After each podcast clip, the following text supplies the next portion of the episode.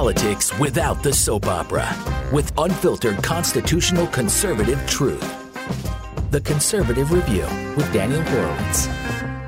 And welcome back, fellow American patriots, to the one and only Conservative Review podcast here on this fine Wednesday, October 14th. Blaze Media is the website. That is theblaze.com for my writings. I know a lot of you have asked me where my articles are. They've migrated from conservativereview.com, where we are going to redo the Liberty scorecard. I know a lot of you have requested that it be put back up. There's just some technical issues that are being worked out. It has not been abolished. We are here to stay because, frankly, we need somebody calling the balls and strikes. What is conservatism? What should be done? What's the truth about the virus? What's the truth about many policies, healthcare, crime, all sorts of things that we don't have leadership from Republicans on? What is the role of the judiciary? So we really have a lot to cover. We're going to try to do a little bit of each thing today. I'll start off with the confirmation hearings.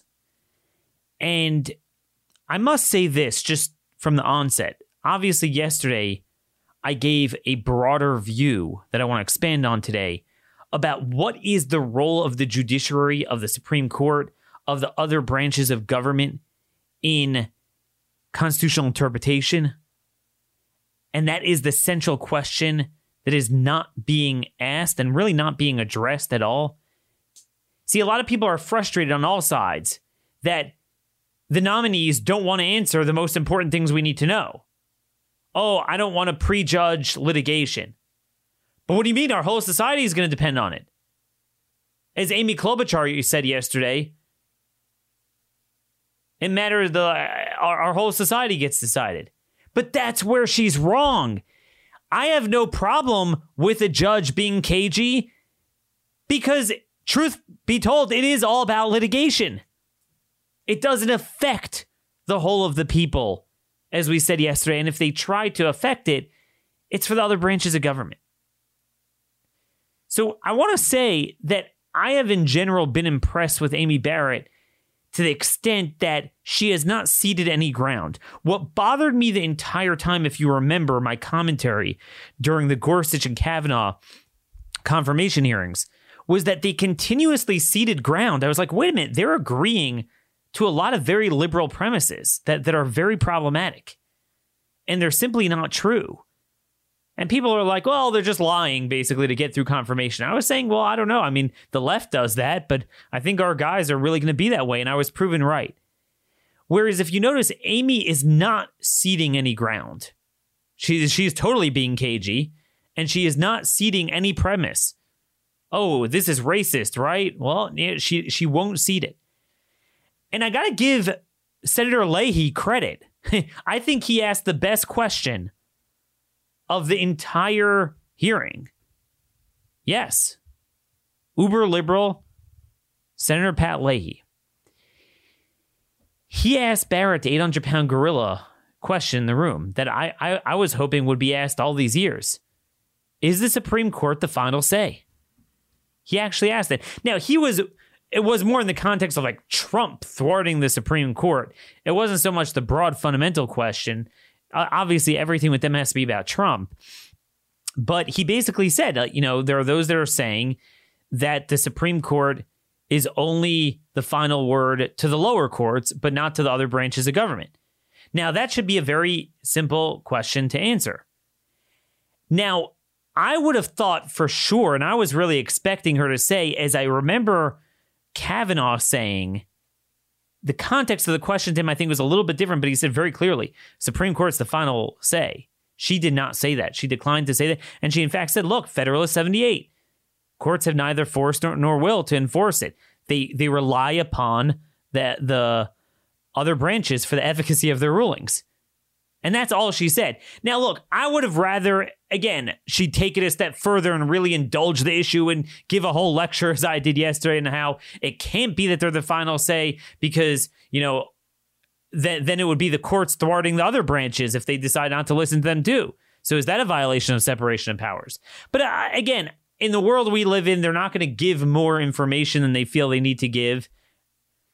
So I was pretty impressed that she actually refused to affirm the Supreme Court as being supreme over the other branches, and in fact would say, look, you know, it's Federalist 78.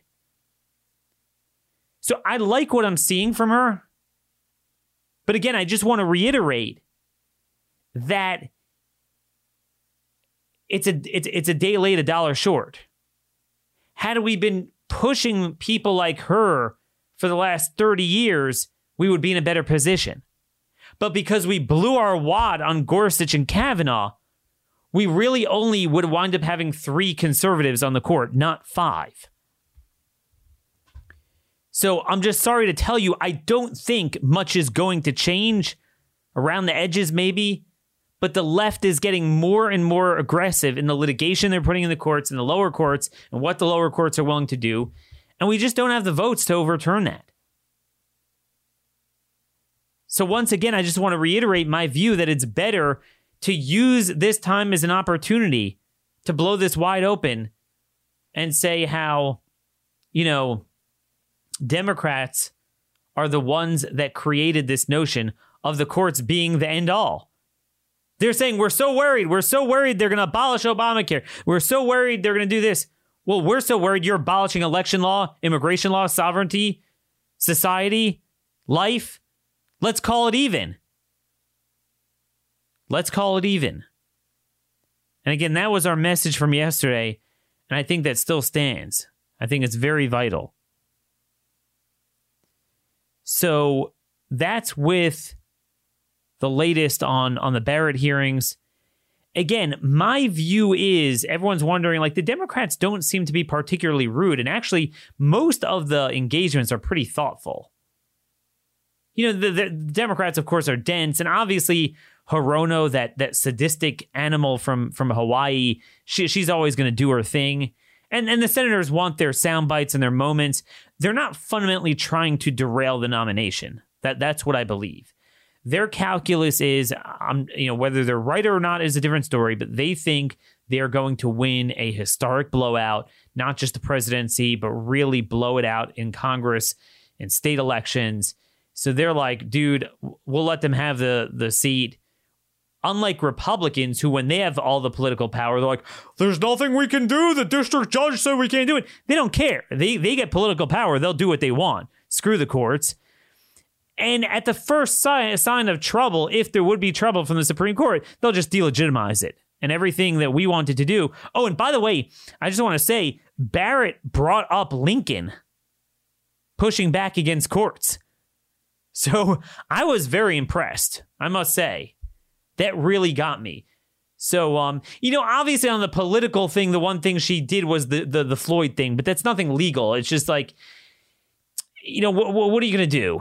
You're you're you can't reinvent the wheel of Republicans failing to articulate what did and did not happen there. So it's people are convinced that he was killed by the cop when in fact it's a straight up fact from the medical examiner. He died of a drug overdose and he couldn't breathe beforehand, and clearly based on the autopsy of the neck the officer was not putting that much pressure on. But, but you know, what, what are you going to do? She's like, so she figured she'd just play up the racial card. No, I have black kids, and we we cried together over it.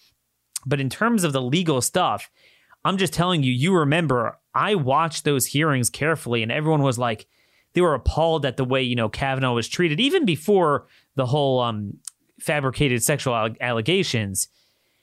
And meanwhile, I was appalled by the things he was saying and, and the ground he was ceding. Um, and, and a lot of people missed that. So I, I really do not see her ceding a lot of ground. She's being extremely cagey. Like even with stuff like that that's racially sensitive, she's like, well, you know, uh, the canons of judicial ethics, I can't talk about it. Um, whereas other ones are like, oh, yeah, yes, this is this is settled. This is yes, yes. You know, remember when Kavanaugh disagreed with Judge Henderson on the Garza case that illegal aliens are as if they are not present in the country and have no rights? He said openly, I disagree with that. That was a very big problem. So I'm not seeing any of that here. And I think we're off to a good start. But I want to jump back to the virus. And again, it, as I've noted, it ties in because the same courts that refu- that, that that are creating these insane racial rights refuse to recognize unalienable rights to serve God, to assemble, to work and earn a living, to walk freely unrestricted without your lungs being covered. There's a lot of new studies, a lot of new data points I could point to. And we're going to go on and off. We can't do data shows every single day, even though I could, just based on the information we have. But I want to talk today about the sinful behavior of what is going on among the corona fascists. I want you to take a listen to this clip from Dr. Scott Atlas. He was on with Laura Ingraham last night on Fox News. And he was going on and on about the missed cancer screenings and the missed stroke diagnosis and all the collateral damage to education and poverty all for nothing. Only pain, no gain. It's not working to stem the tide of coronavirus at all. And then Laura Ingraham gave an, uh, an opportunity to take a di- direct swipe at Fauci. Like she asked him, why, why doesn't Fauci ever talk about any of the collateral damage? Why is it always this tunnel vision?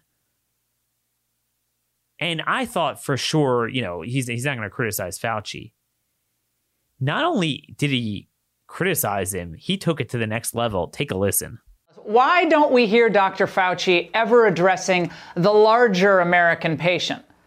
Do you ever ask him that? Do you ever talk to him and say, you never talk about these other you know, other circumstances that have, have, been created by these lockdowns. And I'm telling you, this guy, Peter Hotez on CNN today, he said he's a vaccine developer. He said, get ready. I'm telling my own family, get ready for lockdowns this winter. That's what they're saying. I, I can say this history will record the faces of the public health expertise as some of the most sinful, egregious, epic failures in the history of public policy. They have killed people with their lack of understanding and their lack of caring about not just the impact of cases of COVID 19, a virus that the overwhelming majority of people do well in, notwithstanding, of course, we're not underestimating 200,000 Americans who died. That's tragic. But these people have been a gross failure because they never cared to consider the impact of the policy itself. And the policy itself has been a complete epic failure. And honestly, some people say a crime against humanity. These people should be held accountable to what they said. Folks, I have never heard of anyone like Atlas. Every, even friends of mine that get into the administration, they're really good. They all get gun shy and they all kind of get sucked in. He is just like, he does not hold back. He is awesome. Sinful, egregious, epic failures in the history of the public policy. They've killed people with their lack of understanding. It's a crime against humanity. And he was directly talking about Fauci, although he didn't mention his name, but it was in response to Laura's question. And that's what it is. It is a crime against humanity. It's a crime against humanity. This whole concept of public health that we're going to upend the Seder, the entire I would say, sane order of the world, the natural order of things, as Adam Smith would say, for the public good. We're going to abrogate private rights for the public good. And what that does is you destroy every facet of mental, physical health, economic well being. I mean, even ironically, vaccinations for other things all for a solo, just tunnel vision vacuum focus on one thing after there's six months of evidence it doesn't work by their own admission because they're panicking. And this is what's so sinful because they're not consistent in their own view. What if you notice what they do is they basically throw as much panic porn as, as, as possible. This virus could do anything. It's deadlier. It will get you. There's no immunity. That's the new thing with it. There's no nothing. I mean, so then at least just be consistent. We're all going to die. But no, they give you this false sense of security. They, they throw it into this one narrow thing of, well, if you do this, then then eh, you know you don't have to worry. And the problem is the panic porn works against their resolutions. So they're like, have the restrictions and wear a mask. Otherwise, you, you'll kill people. And then it spreads beyond belief. And they're like, wear a mask. Otherwise, it'll kill. What, what do you mean? You just said that. Likewise, the, the, the new panic porn now is about there's no immunity. See, the problem they're having is this they're basically cornered into checkmate because you see, they won the debate without having a debate, of course, and censoring any opposition. They got what they wanted. It's not like we had our way of doing things and they're like, well, look, it's, it's spreading too much, do what we want. They got what they want, and it failed by their own admission, by their own demonstration of, of panic at this juncture, so many months into the most draconian com- and, and, and universal compliance to their draconian measures. I mean, it's truly shocking whether you agree with it or disagree with it, the way society has changed so quickly, so swiftly, and it doesn't work. So, more and more, it's getting saturation, and more and more herd immunity is going to happen. So, that's why they have no choice but to say, nope, this virus is somehow different from other respiratory viruses there's no immunity. You're going to keep getting it again.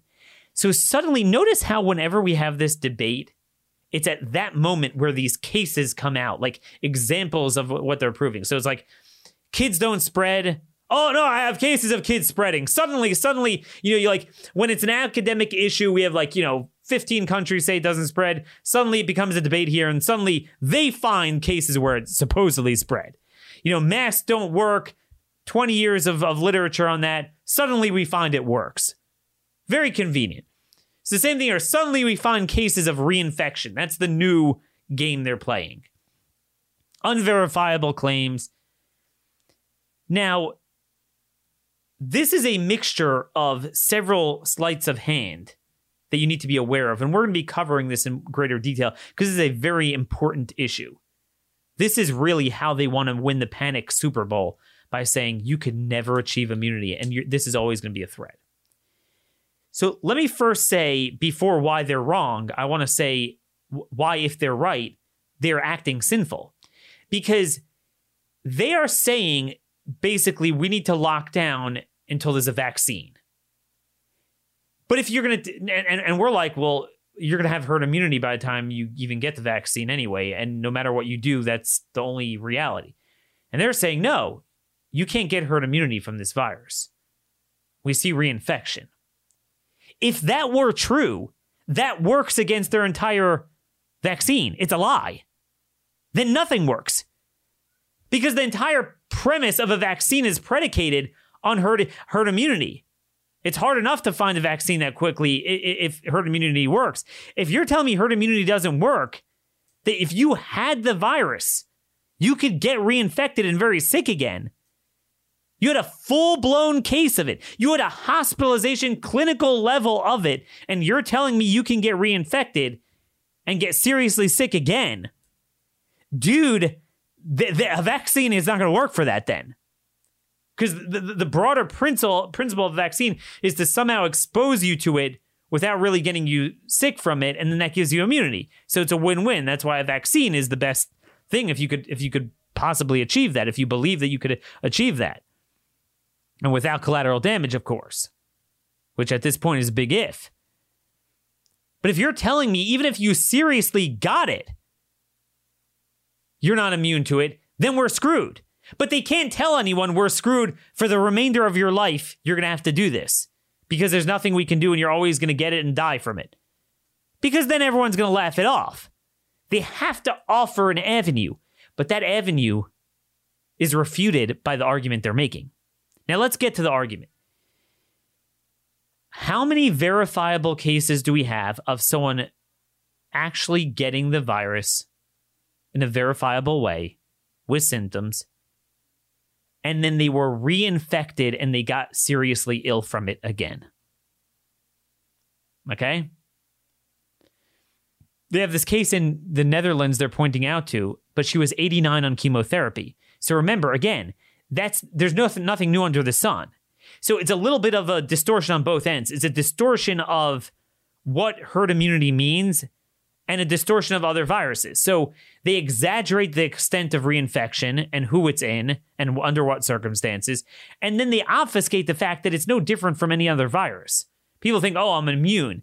I mean, you basically are, but like anything in life, it's 99.9. You know, there are exceptions, and, and, and the most prominent ones are immunocompromised people. And that's the whole lie of the vaccine. Google, I think it's a CNBC or Bloomberg article, or just Google vaccine won't work for immunocompromised, obese people. That's the whole enchilada. I mean, for other people, everyone I know is getting this as a cold or less. I mean, you know, less than typical things you get throughout the year. So, yeah, I mean, you don't need a vaccine for that. The people you need it for, I got news for you. It's like the flu vaccine, it, it won't really work. I mean, if you're bound to get a serious version of it and your body can't ward it off, the vaccine won't be able to do a better job. So chemotherapy destroys your immune system. That's all the whole point of herd immunity is your body is immune because it built up the ability to block it. But if you're taking chemotherapy, it works against that. I mean, that that's just the reality of life. And that's true of many other viruses, which is why so many of them, unfortunately, in the valiant battle against cancer, wind up dying from other things. A lot of the cases, remember, are false positives. It's either on the first round or the second round, right? So there's so many false positives now. Do we know that you actually so oh uh, this guy and he had and he tested positive. Well, who says it's not a false positive? And then number 2 is it could be a real positive. We talked about the notional nebulous positives. So remember that we talked about, you know, obviously the 40 cycle thresholds, the amplification, that a lot of people getting it, they're not really getting much of a disease from it. So now, reinfection sounds very scary. But let me ask you a question. If you were to have a similar type of test for, let's say, mumps, and I pick mumps because mumps is something we all get an MMR shots, multiple MMR shots, and it was essentially eradicated. But recently there has been a resurgence. The media won't tell you. A good chunk of that has to do with illegal immigration, which is why the border states have and border areas have had the worst hits of it. I've documented that. Texas Department of Public Health has has a lot of good information on that. But I guarantee you, with the resurgence of mumps in this country, now, you might be like, well, okay, I have a vaccine, so I don't have a problem. And that's true, you don't. But if I were to test 900,000 people in the United States alone, forget about globally, for mumps every single freaking day, I guarantee you there are going to be people who downright have the MMR, plenty of people, a relatively small, uh, you know, very small percentage, but, you know, out of numbers that large, it will be enough, cases that you could, you know, disseminate it in the media and create panic that the MMR shot is not working and they have mumps. Now, the answer is they test positive for it, but the vaccine works to ward off the symptoms, just like your immune system without a vaccine, if you were infected previously, will work. So th- th- these are the sleight of hands.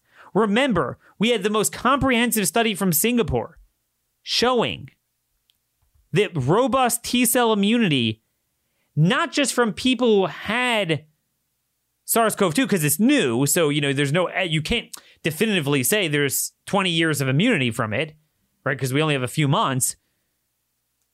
But they found people with other coronaviruses from years ago that had cross reactivity, robust T cell immunity from other viruses. So the big thing people forget is that the T cell immunity, right? So um they found that basically what they did it was a Singapore study published in, in Nature magazine. It's been peer reviewed. They took 23 patients who recovered from SARS 1, right? They had that in Singapore in 2003. all 23 retained memory T cells induced by the original pathogen still in their systems. So 17 years later, there was immunity to COVID 19 from people who didn't even have COVID 19. They had SARS 1. That's unbelievable. Okay, it's 100%. Small, again, small sample size, but it is 23. It's 23 out of 23. And again, to be clear, that doesn't mean that they could never test positive for it. It means that it, it, the body works, it wards off the symptoms. Would it ward off every symptom? Could you feel something going on? Could you feel a sniffle? Maybe. But the panic that they're trying to sow is that, for example, and I know I know he's worried about it. I have an uncle that like I said, he was in the New York area when it was bad. He got one of those bad cases. He has scarring on his lungs. It's bad. Now, the doctor says that there's going to be, even with that, it shouldn't affect him. You know, that's a whole nother panic porn. But I'm just saying that's a really bad case. They're trying to scare people like him that you could go through that again and that there is no evidence and there's no reason based on everything we know about this and other coronaviruses and other vi- respiratory viruses that somehow this should defy all rules. And if you're telling me that people who had SARS 1 17 years later 100% of them had at least that partial immunity enough to ward off any anywhere near clinical level symptoms so, most certainly, if you downright had a bad case of this very virus, you're not going to get another bad case of this very virus. And, and again, as, as Dr. Andy Bostom has been on the show several times, uh, a cardiovascular epidemiologist, he has said numerous times that what herd immunity means, it doesn't mean eradication. That, that's another level. It means that there's enough people that have between full, partial immunity, inherent existing immunity before even having it, um, not vulnerable to begin with. You put those numbers together, and it breaks the back of the of the virus. It's very low, very rare death rate. It kind of percolates slowly. That's what it is. It doesn't mean that nothing exists. It essentially becomes like a bad cold, which we have endemic in our ecosystem, biological ecosystem, you know, forever. So that's that's the story. And by the way, in that same study, they studied 36 convalescent SARS-CoV-2 patients and they found that they had produced those similar T cells. So those T cells that SARS-1 had that worked against SARS-2, they actually studied people that recovered from SARS-2 and they found those same T cells. So the notion that somehow those T cells are not going to work for the amount of time as SARS-1 would work against SARS 2 is really, I mean, that, that is a very novel idea. That is a very novel idea. You know, in some viruses, you could detect the antibodies longer than others. Coronaviruses appear to wane quicker, but that's that's kind of that's just a symbol. It's not the inherent immunity. That's the way we detect it doesn't mean you don't have it. And in fact, the Singapore study shows you do have it. So I wanted to get that out of the way. That is a very important panic porn. But the more they do this, and the more they scare the heck out of people, I mean, j- j- just think about what's going on here. Think about the fact that according to Healthcare Cost Institute, mammograms fell 77% in the height of the panic. And even now, they're still down 23%. So, all of the good public health things, the few good things that came out of it that actually work, are being tossed overboard for the good of public health. And that is an idolatry.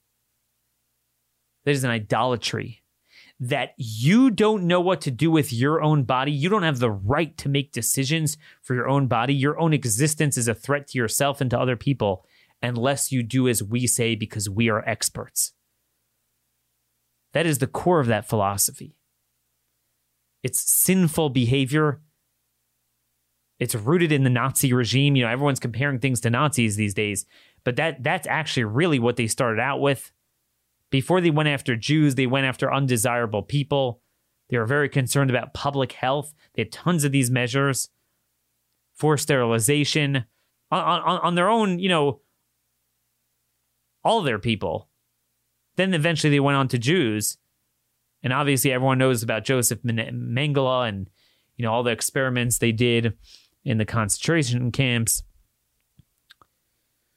But um, I wanted to share with you just just a sliver of this sinful behavior that occurs when you you go and you focus on a vacuum in playing God on one issue where there's mounting evidence, it doesn't work anyway, and it causes such collateral damage. This is from one of uh, my uh, fellow colleagues at rationalground.com, Karl Dierenbach. Um, he is an engineer and a lawyer, very smart guy um, out of Denver, Colorado. He published this at a website called Complete Colorado. And you can Google this Complete Colorado Dierenbach State's reaction to COVID is killing Coloradans. According to data from the Centers for Disease Control and Prevention, 438 Coloradans died from COVID between June 14th and, and September 26th. Heartbreaking as that is, it is not the most catastrophic thing happening in Colorado. The worst tragedy is that in the same period of time, at least 1,038 Coloradans have died from Colorado's reaction to COVID. That bears repeating. Deaths from a reaction to COVID are outpacing COVID deaths by more than two to one. Colorado is literally killing itself. Regarding the source of my claim, the CDC compiles data concerning excess deaths happening across the country. Excess deaths are deaths above the CDC's estimate of the number of deaths that are expected for a particular week. For example, CDC data shows that for the week of June 27th, the average expected number of deaths for Colorado is 730. Yet in Colorado, we saw 885 or 155 excess deaths. Now, right off the bat, you might say, okay, well, that's because of COVID. Nope. That week, there were 23 COVID deaths. 23, meaning that there were 132 excess non COVID fatalities. It is truly astounding. The causes of the excess deaths include isolation, fear, and despair. As to isolation, the CDC data shows that over 200 of the non COVID excess deaths are among Alzheimer's and dementia sufferers, likely in long term care facilities where visits are restricted and they are denied physical contact with visitors. I know this from uh, people I hear, even, even their own spouse. Uh, these patients uh, benefit greatly from stimulation. Without it, they can deteriorate qu- quickly. Um, Deaths from fear can be seen in the more than 300 excess non COVID deaths from circulatory disease, such as heart attacks and strokes. Um, patients delaying ER visits or staying home instead of seeking help. That's certainly a big issue. Um, deaths from cancer are exceeding levels. Deaths of despair, such as suicides, are increasing. Um, and the, tragically, the excess deaths skew toward the young. Since the start of the pandemic, Colorado has seen just under 100 deaths with COVID among young people younger than 50. And again, a lot of those are BS. Um, while the D- CDC data shows over 600 excess deaths of people under 45, this points to over 500 needless people under 45 dying due to the reaction. Fear kills. Deaths are not the only story. The quality of life for 5.8 million Coloradans has been severely diminished. There will be no going back and making up for missed proms, graduations. There will be no making up for the loneliness we forced on our seniors and single people. When you tear a several month hole in someone's life, the damage can be incalculable. That last chance to have a baby, the small window to hold a newborn grandchild. You know, I, I, I could only imagine. It's shocking how long this has gone on because my daughter, youngest daughter, was born in the beginning of April. So towards the beginning of this, it's hard to believe, but she's six months old now. And had our family practiced the panic porn like so many others I know, my parents would have never been able to be with her. And luckily we didn't we didn't deal with that crap because we understood that you know the notion of asymptomatic spreading is very rare and then you add that on to a baby spreading is remarkably rare, if ever even the case. Then the fact that even my parents being 70, they're not 90 and they, they don't have underlying conditions and they're certainly not in, in, in a long-term care facility. my father ain't never going to one of those things. Um, he's pretty vibrant at his age, um, travels the world for, for his job so, you know, you look at the math, the number, the the the death rate for people like that, if you take out the underlying conditions, you take out LTC, um, the death rate is remarkably low even at the age of 70. It's because it's very much weighted towards those groups of people, even at that age. It's more a status in LTC, aka underlying conditions thing than an age thing. And we understood that. But again, folks, this is what we're doing. Beautifully written. And this is this is Colorado, but it's true of every state.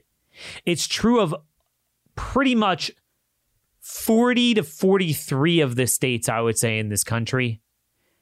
There are more excess deaths from the reaction to COVID, sometimes twice as many, three times as many, exponentially more years of life lost to younger people than from COVID. And then even in the places like New York, New Jersey, Massachusetts, maybe Michigan, a couple others in the Northeast, even there, it's only because the virus was just worse and it killed more people. There's no evidence. The, the same principle applies that the lockdown just didn't help. Which leads me to the next point and that is a bombshell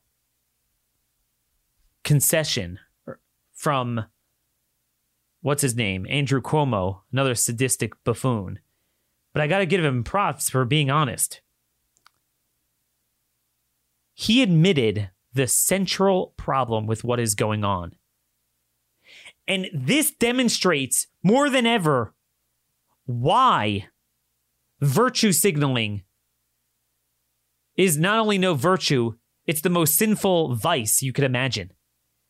Because it's to obfuscate and ignore science, it's to ignore fundamental rights and laws and morality, all to score political points and to show people that you're doing something about something that is out of your hands. But that something you're doing is not helping, it's only harming and killing more people basically, a lot of you by now are familiar with this whole saga going on in New York where Cuomo singled out um, a Jewish community in Brooklyn, so certain zip codes in Brooklyn, where he said are having problems, and he's going to, you know, he he sent out the health department to issue citations all over the place. He forced them to close their synagogues, or he said that you can only have ten people, which you know obviously essentially means you can't be open, closing businesses. Um, again, everything is okay under the guise of public health, even though constitutionally it's not true. And I don't know if he knew it was being recorded or not. I don't know what the story is. Um, but either way, the the audio is out there. He was on a call last Tuesday with local Jewish community leaders and I think se- several rabbis of large synagogues there that were affected. And a local Jewish publication posted 30 minutes of audio, I want you to take a listen to this audio right here. Rabbi, I'll ask, uh, let me make comment and let us Dr. Zucker. I don't disagree with you. Uh, and look, I, I'm 100% frank and candid. Uh, this is not a highly nuanced, sophisticated response. This is a fear driven response you know, this is not a policy being written by a scalpel. This is a, a policy being cut by uh, a hatchet. It's just a very blunt. Uh, I didn't propose this, you know. It was proposed by the mayor uh, in the city. I'm trying to uh, sharpen it and make it better, but it's out of fear. People see the numbers going up.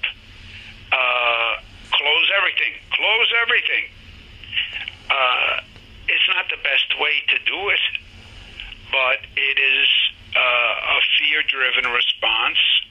The the virus scares people. Hopefully, we get the numbers down in the zip codes. The anxiety comes down, and then we can have a smarter, more tailored approach. Your point is right. Why close every school? Why don't you test the schools and close the ones that have a problem? I know, but uh, first, I don't know that we have the resources to do that now, but I can tell you honestly, uh, the the fear is too high uh, to do anything other than uh, let's do everything we can to get the infection rate down now. Uh, close the doors, close the windows. That's where we are. So, guys, this was in response to a question by one of the rabbis there, where he basically said, Look, I mean, you know, these restrictions, the benchmarks are so arbitrary, they're so draconian, you can never even achieve them given the testing regime. Um, I'm just paraphrasing what what um, was said before Cuomo's comments, and and he said like you know we're even closing preschools and the preschools there's literally no evidence of spreading. We haven't had any cases in our preschools here. Like why should that be a part of it? Let's let's at least tailor it to what's going on. And that's when he admitted it's not highly nuanced it's not sophisticated it's a fear driven response. It's not written with a scalpel it's a hatchet. And he admitted he tried to sh- shunt it off on the mayor, said, "Well, is this De Blasio doing it?" I'm trying to make it better, but it, people are fearful. They see numbers going up, and they say, "Close everything, close everything." It's not the best way to do it, but it's fear, a fear-driven response. And then he said, "The virus scares people. The fear is too high to do anything other than let's do everything we can to get the infection rate down. Close the doors, close the windows. That's what we are." So he admits that this is a middle age, primitive, sophomoric way of thinking run by juvenile fear that has no efficacy. But what he doesn't talk about is there's one thing if it doesn't work, but it makes people feel better. But what if it, while it not working, it destroys human lives?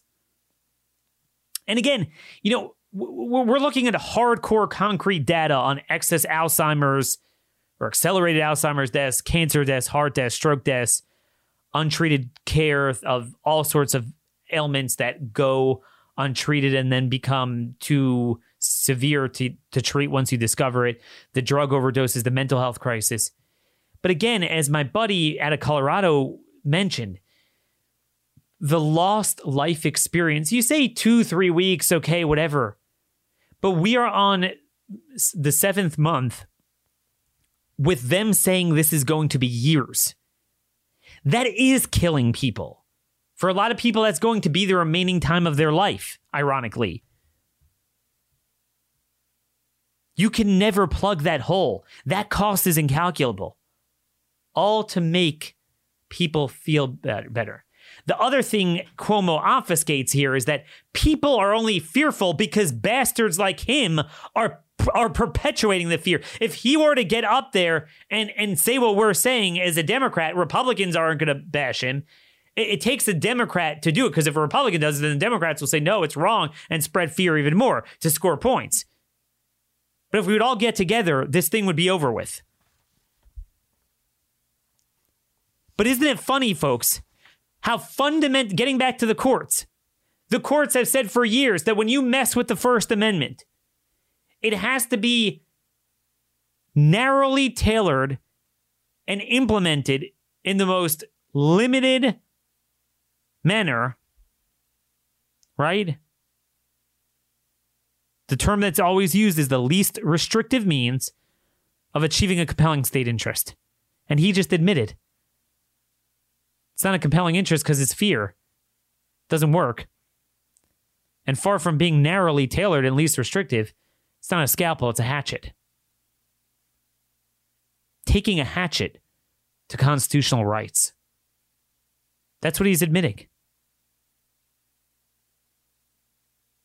Even the Jacobson case that everyone likes to cite that should, doesn't apply here for a number of reasons, as well as the courts have moved away from that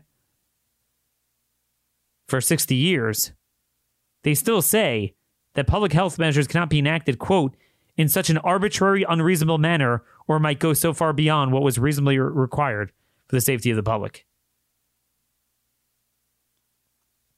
How ironic that it was New York Supreme Court in 1856. They had this like public quarantine law.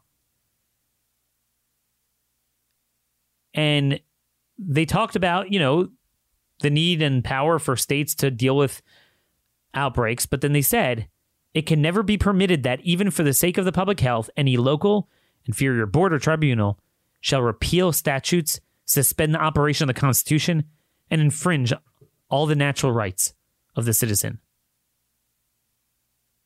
Very simple. And that's what I've been saying. You could quarantine people that have are known to have the virus, but the notion that you could quarantine an entire society indefinitely I mean, nothing matters until this issue is dealt with at a legal, scientific, and moral level. Now, thankfully, the science is on our side, but I want to make it very clear. There are certain things that, even if you had some sort of evidence of efficacy, there are certain things you just can't do to another human being. That is just not okay. You know, I think we'd have a much healthier and safer society if we did a lot of things that are my way. You know, I got married at 23 had four kids. Well, I mean, reams of studies have shown that if everyone would do what I did in life, that would cure like everything poverty, delinquent children, out of wedlock stuff, crime. I mean, you name it. Welfare use. Can't force people to do that. And that's what we're doing. We are downright forcing people to take affirmative actions to their life and liberty that are destructive to them. Not just, hey, you cannot affirmatively do this thing. We are actively saying you must take an action. And this is where we are. This is truly evil and sinful behavior that is being perpetrated by these buffoonish people. And I mean buffoonish. Truly, truly sick people. I mean, when you just look at that breast cancer screening data, it's unbelievable. It's so scary. There's another report out with all the isolation, people are getting hooked on alcohol in addition to drugs. Military suicides have increased by 20% this year. And mind you, it's not because of COVID, because they're young. It's because they're basically treating them like prisoners.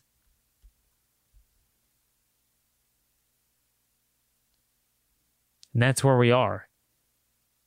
And the irony is, you know, amidst it all, no one talks about the 800 pound gorilla in the room, no uh, pun intended, which is obesity. That's really the big thing here. Because that induces a lot of heart disease and diabetes. Not all of it comes from that, but a, but a lot of it does. And that's those are all the conditions that are vulnerable to um, getting a serious case of, of of this virus. So I'm just saying, I mean, if you want to prevent it, that would actually be more scientific an approach to have government mandates on obesity. But then again, as I noted before, there are certain things you just can't do to people. You can't tell someone how much they can eat. And again, I mean, it's undeniable that certain diets and certain lifestyles create obesity and create a cascading effect of, you know, I could say you're you're stressing the hospitals, and and and it really does. I mean, it, it's I mean, if you look at the cascading effects of obesity, it's undeniable. Obesity is horrendous. Some of it's genetic and not some people's fault. Often it is lifestyle choice, not the majority of time. But at the end of the day, even with that solid evidence that they are engaging in harmful behavior to themselves and really potentially society, it is what it is. God created us in an earth, on a world to live with other people, and you cannot rule over other people. It's funny with Cuomo attacking Jews, the foundation of freedom is obviously from the Jewish holiday Passover and the experience that led to the creation of the Jewish nation, the giving of the Bible at Mount Sinai, Moses, the scene that's depicted, as Ted Cruz said in the confirmation hearings,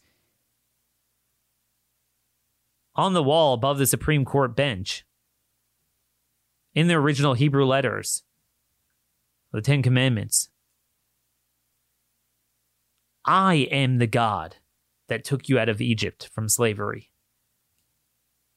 And the principle that was established from there off, thereon, although it wasn't abided by for many centuries thereafter, and really not f- fought valiantly until the American Revolution, was that no human being has the right to rule over someone else. You don't have the right to rule over me.